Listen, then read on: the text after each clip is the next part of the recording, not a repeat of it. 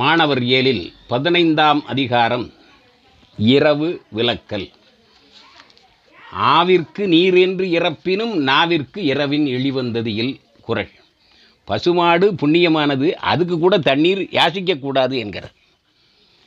அப்போ இரவு என்பது பிச்சை எடுப்பது பிறர் தர ஒன்று ஏற்பது. இரவினில் தாழ்ந்தது ஒன்று இல்லை.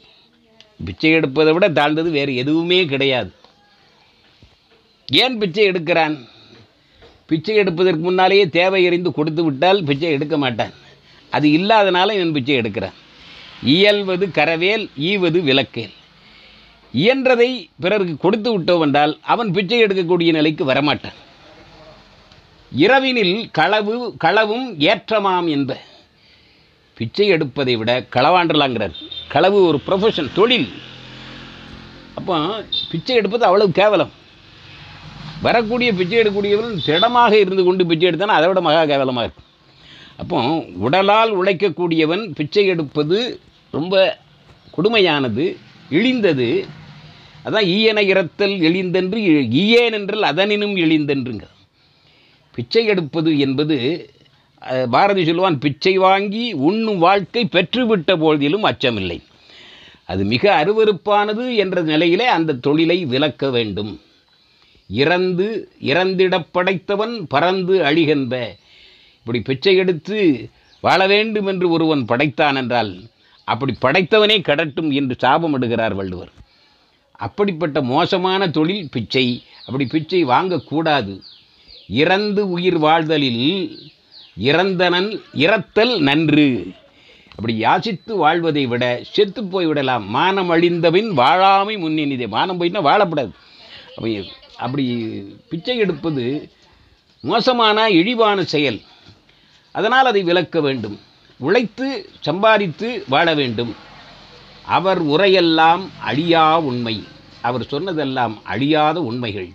இறந்து உயிர் வாழ்தலின் இங்கு இழிவினும் இழிவு.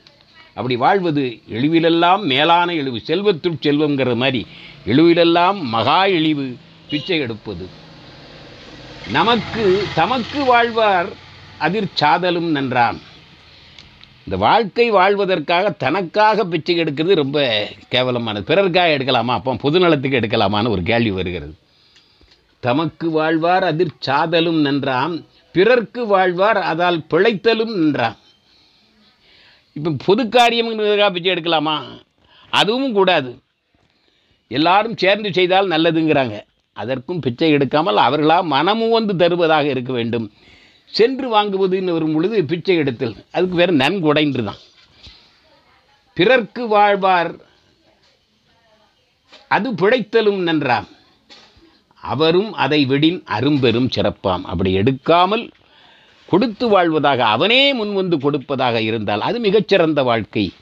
தேவையறிந்து சேவை மனப்பான்மையோடு அவர்களாக முன்வந்து கொடுக்கலாம். இவன் போய் கேட்கக்கூடாது.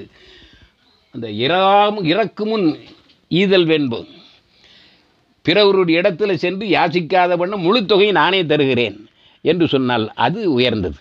அப்படி இரவை விலக்க வேண்டும். யாசித்தலை பிச்சை வாழ் பிச்சை வாங்கி உண்ணும் வாழ்க்கை பெற்றுவிட்ட போதிலும் அச்சமில்லை என்கிறல்ல அந்த மாதிரி இழிவான ஒன்றை செய்யக்கூடாது என்பதை நாம் நினைவில் கொள்ள வேண்டும் என்பதிலே இந்த அதிகாரத்திலே வரையறை செய்கிறார் சிதம்பரனார்.